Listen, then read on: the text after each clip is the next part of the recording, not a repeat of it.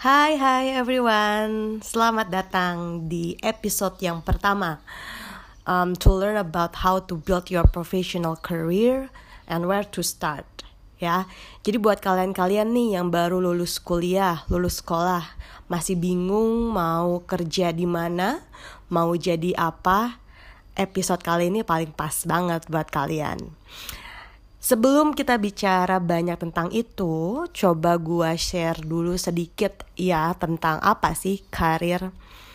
Jadi buat kalian kalau pengen tahu nih ya, karir itu sebenarnya ada dua pathnya nih. Ada yang either setelah selesai sekolah itu mau lanjut sebagai akademisi atau sebagai praktisi akademisi mungkin gak asing ya. Um, ini kayak dosen-dosen kalian.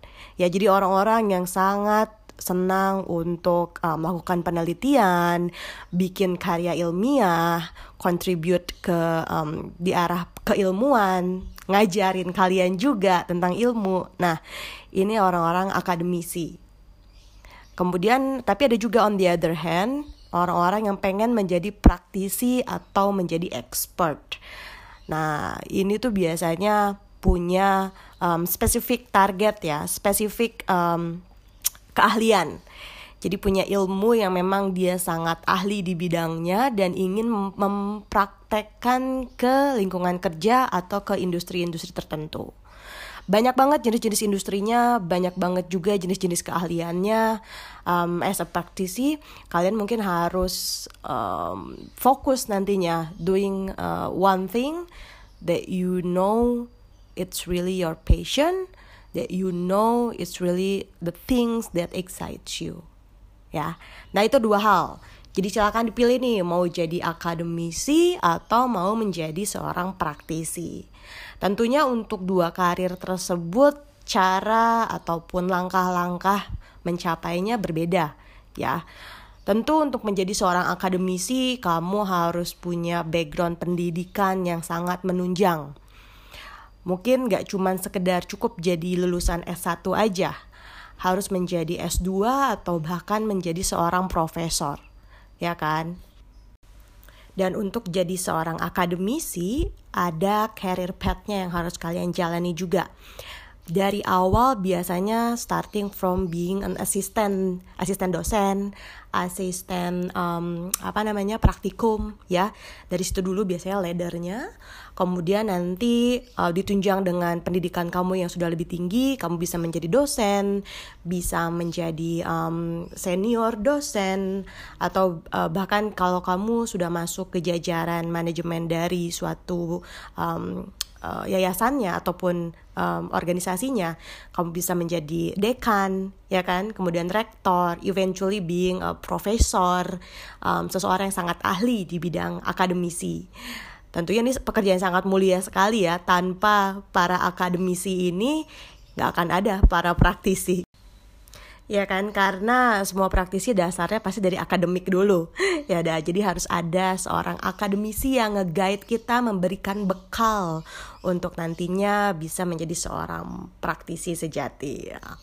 Nah, kalau sekarang kita bicara tentang praktisi, um, seperti yang tadi gue udah bilang bahwa banyak banget jenis-jenis industri dan juga jenis-jenis keahlian. Masing-masing industri pasti punya bidang-bidang um, keahlian yang berbeda-beda. Tapi secara general itu ada sebenarnya keahlian keahlian-keahlian yang pasti ada di setiap industri.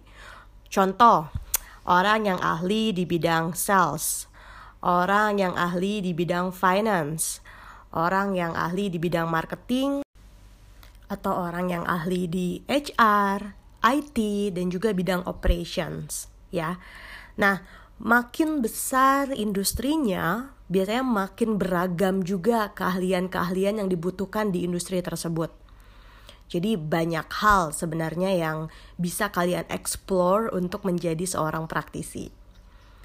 Um, tadi yang general-general tadi itu uh, setidak-tidaknya kalian tetap harus punya dasar ya, background yang um, relate sama keahlian yang kalian mau pilih. Contoh um, seperti IT nih. most of the time orang-orang yang um, bisa menjadi seorang ahli dari bidang per punya background pendidikan di bidang IT juga. Ini gue bilang mostly ya, nggak semuanya gitu. Ada juga yang bisa shifting backgroundnya bukan IT, eventually become a developer juga itu ada. Tapi ini mostly. Nah, kalau kamu udah punya background pendidikan yang sangat align dengan apa yang kamu mau lakukan di pekerjaan kamu berikutnya, itu udah bagus banget gitu. Jadi kalau kamu sekarang udah kerja di um, teknik informatika atau di bidang sistem informasi dan um, kamu mau lanjut ke um, bidang kerja IT, itu udah pas banget um, pasti mudah buat kamu untuk bisa terjun ke sana gitu kan? Tapi pertanyaan berikutnya adalah ya um, gue udah punya uh, background IT gue mau mau masuk ke kerjaan di per IT-an terus kerja di mana? Industri apa? Itu next questions kan. Jadi kalau misalkan kamu udah yakin bahwa um, kamu ingin menerapkan apa yang udah kamu dapatkan selama ini di perkuliahan, di sekolah kamu, kamu ingin menerapkan um, di dunia kerja, well the next thing is look for the IT position yang kamu lihat um, secara requirementsnya itu sesuai dengan um, apa yang udah pernah kamu lakukan selama masa kuliah kamu atau masa sekolah kamu gitu pasti banyak cara untuk bisa tahu cari tahu pekerjaan-pekerjaan um, apa yang akan bisa kalian lakukan. Ya lihat dari si um, lowongan kerjanya jelas ya kan?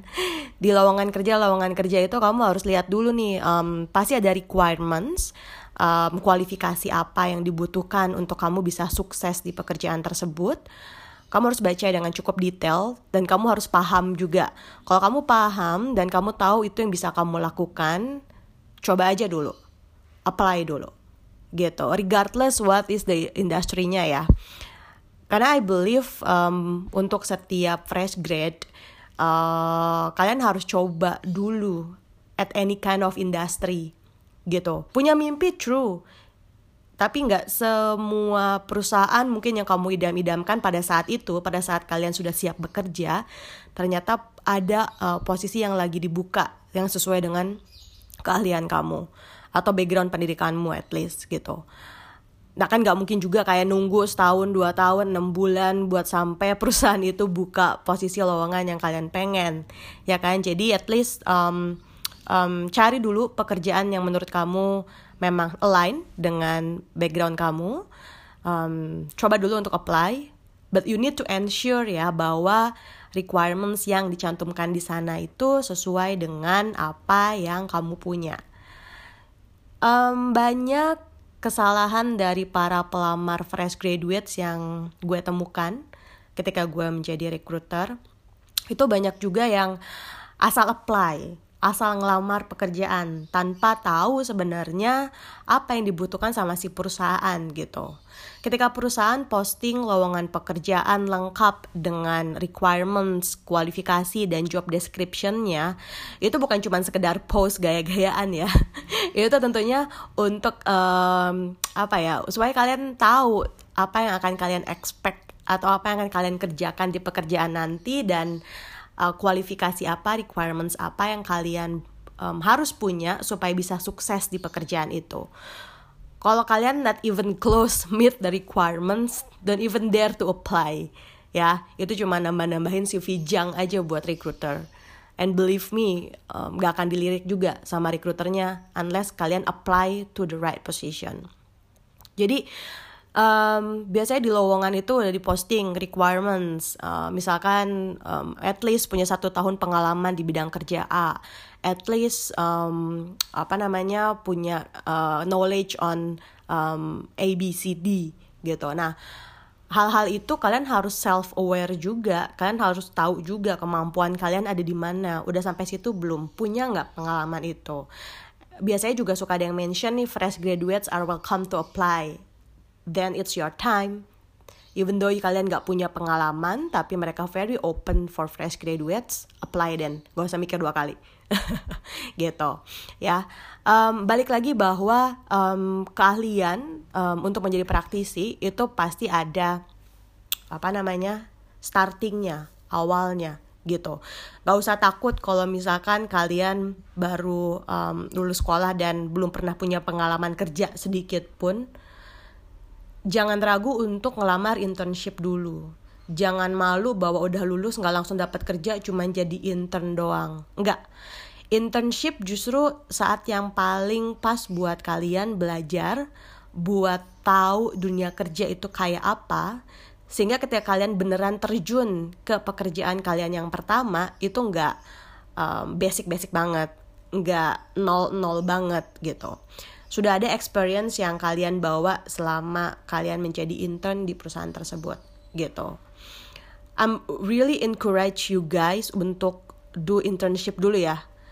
Karena itu saat saat saat yang pertamanya kalian untuk um, bisa paham banget gimana caranya berkolaborat dengan orang baru, gimana belajar dari senior, gimana komunikasi dengan para senior, um, gimana dinamika pekerjaan, tools kerja apa aja sih yang dipakai, seberapa canggih fungsi-fungsi Excel yang dipakai, that's very basic. Fungsi-fungsi Excel, gimana balas email, gimana, ya, banyak hal, banyak hal. Dan itu bukan yang relate ke um, keahlian kalian malah tapi itu another soft skill yang harus kalian pelajari juga di awal-awal ya. So um, balik lagi ke bahasan tentang um, keahlian itu tadi uh, cerita kalau memang ternyata background pendidikan kalian align dengan pekerjaan yang pengen kalian pilih Terus gimana kalau ternyata kalian ngerasa sekarang aja gue kayak salah jurusan nih gitu. Apa yang gue lakukan di perkuliahan ini um, cuman untuk menyenangkan orang tua misalkan, tapi sebenarnya bukan yang kalian suka. Kalian uh, kerja uh, sorry, kalian kuliah di bidang hukum misalkan, ya kan? Tapi kan nggak mau menjadi praktisi legal atau praktisi compliance atau praktisi um, di bidang uh, hukum. Kalian mau terjun ke hal yang berbeda. Itu gimana? Possible nggak sih perusahaan nerima orang yang backgroundnya berbeda? Possible. Gitu. Jadi um, gak usah takut. Misalkan kalian punya background um, hukum tapi pengen terjun ke marketing karena kalian punya interest untuk create something yang kreatif gitu kan itu nggak usah khawatir. Tapi kalian harus aware bahwa um, karena background kalian yang nggak sesuai dengan keahlian kerja yang kalian pilih kalian harus mau step down setelah harus mau start dari nol dulu dan jangan tiba-tiba mimpi uh, langsung jadi marketing manager gitu. Tapi harus aware bahwa kalian harus belajar the basic and the fundamental dari uh, marketing role ya dari marketing role. Jadi um, belajar dulu dari zero ya harus mau. Um, karena itu sesuatu yang mau kalian lakukan kan gitu. Pelajarin dulu gitu. Jadi nggak pernah ada salahnya background pendidikan kalian berbeda dengan bidang keahlian pekerjaan yang mau kalian ambil. Atau kemudian misalkan contoh um, background kalian itu di um, IT tapi somehow kalian senang untuk um, do calculating on financing ya kan? Analisa on the budget and everything. Itu juga bisa bisa banget. Bahkan banyak sebenarnya sekarang di finance itu butuh um, orang dengan background um, IT karena memang ada beberapa skill dari uh, orang-orang dengan background IT ini yang dibutuhkan juga eventually di bidang finance. Balik lagi finance bukan cuma sekedar uh, ngitung-ngitung duit doang ya. Tentu apalagi kalau numbersnya digitnya udah banyak banget kan kita nggak bisa ngandelin everything on manual. Harus ada automate sistemnya juga. Nah peran orang yang punya background IT di sini akan bisa masuk gitu. Jadi nggak jangan pernah takut untuk nyoba bidang kerja yang mungkin nggak relate atau nggak sesuai sama background kalian. Oke. Okay. Terus pertanyaan lagi mungkin um, untuk where to start ini kalau lu nggak tahu apa yang mau dikerjain even kerjaan apa aja nggak tahu gitu. Kayak belum tahu um, apa ya yang mau gue kerjain terus asal apply. Jangan jangan asal apply juga. So untuk kamu bisa mulai karir kamu sebenarnya ada dua hal nih yang at least um, kamu punya pertama kamu tahu um, background bidang uh, kuliah kamu itu apa dan itu kamu suka atau enggak gitu ya. Kalau kamu suka, please stick to that dan cari kerjaan yang relevan dengan background pendidikan kamu. Atau ketika kamu ngerasa, hmm, kok gue nggak suka nih sama apa yang gue pelajarin di kuliah, gue nggak nggak suka nih mau ngerjain yang kayak gini-gini lagi. Um, gue kuliah IT tapi gue nggak suka coding, gue nggak mau ngerjain coding misalkan. Tapi gue juga nggak tahu gue mau ngerjain apa misalkan ke depannya. Nah, untuk kondisi yang kayak gitu, please explore banyak hal. Please cari tahu banyak hal. Um, kamu harus coba dulu. Kalau kamu nggak coba ya kamu nggak akan tahu akhirnya apa yang kamu suka gitu. Jadi um, terjun dulu aja, cobain dulu multi roles. Kamu akan selalu bisa berhenti at satu poin ke poin yang lain gitu kan. Dari satu kerjaan ke kerjaan yang lain kalau kamu nggak suka. Kalau emang cari kerja itu mudah, tapi kalau nggak, please try dulu. Do your best dulu. Eventually you'll get insight juga tentang apa yang akan kamu atau apa yang akhirnya kamu senangi gitu. Nah ada um, mungkin paling kalian sering dengar juga istilah manajemen trainee, officer development program yang kayak gitu-gitu ya. Nah itu sebenarnya um, a good start juga kalau kalian nggak tahu mau kerja jadi apa atau kalian kayak belum menemukan nih the real passionnya ada di mana the real uh, job yang kalian pengen kerjain itu apa belum temukan kalian bisa start untuk apply ke management trainee or um, office kayak like officer development program gitu. Banyak banyak banget perusahaan-perusahaan yang um, apply ke sana. Eh sorry menerapkan posisi itu maksud gue. Nah tapi um, hal yang kedua nih yang penting. Tadi kan pertama background pendidikan. Yang kedua um, kalau ketika kalian nggak tahu nih mau ngerjain kerjaan apa terus manajemen trainee kan banyak banget nih di mana-mana. Banyak perusahaan yang yang yang jualan pekerjaan manajemen trainee atau buka posisi manajemen trainee mean. Nah um, ensure kalian apply ke perusahaan atau perusahaan yang mengeluarkan produk jasa ataupun juga uh, goods uh, consumer goods product yang memang kalian suka gitu. So at least ketika kalian jadi manajemen trainee dan merasa terjebak nggak suka sama kerjaannya, at least you like the products. Kalian bisa bangga sama produknya. Kalian bisa um, tetap merasakan kepuasan dalam bekerja karena kalian contribute in build the product gitu. Bisa jadi apa pun kan. Cuman dua hal itu yang penting tuh. Kalau kalian tahu apa yang kalian suka, stick with it ya bidang kerjanya atau kalau kalian nggak suka um, look for a management sorry kalau kalian nggak tahu sama apa yang mau kalian lakuin di next kerjaan kalian look for um, perusahaan yang memang produknya jasanya servicesnya itu kalian suka kalian tahu dan kalian aware banget jadi dua hal itu um, kalau nggak keahliannya background pendidikannya yang kalian udah tahu kalian suka yang kedua um, industrinya organisasinya gitu.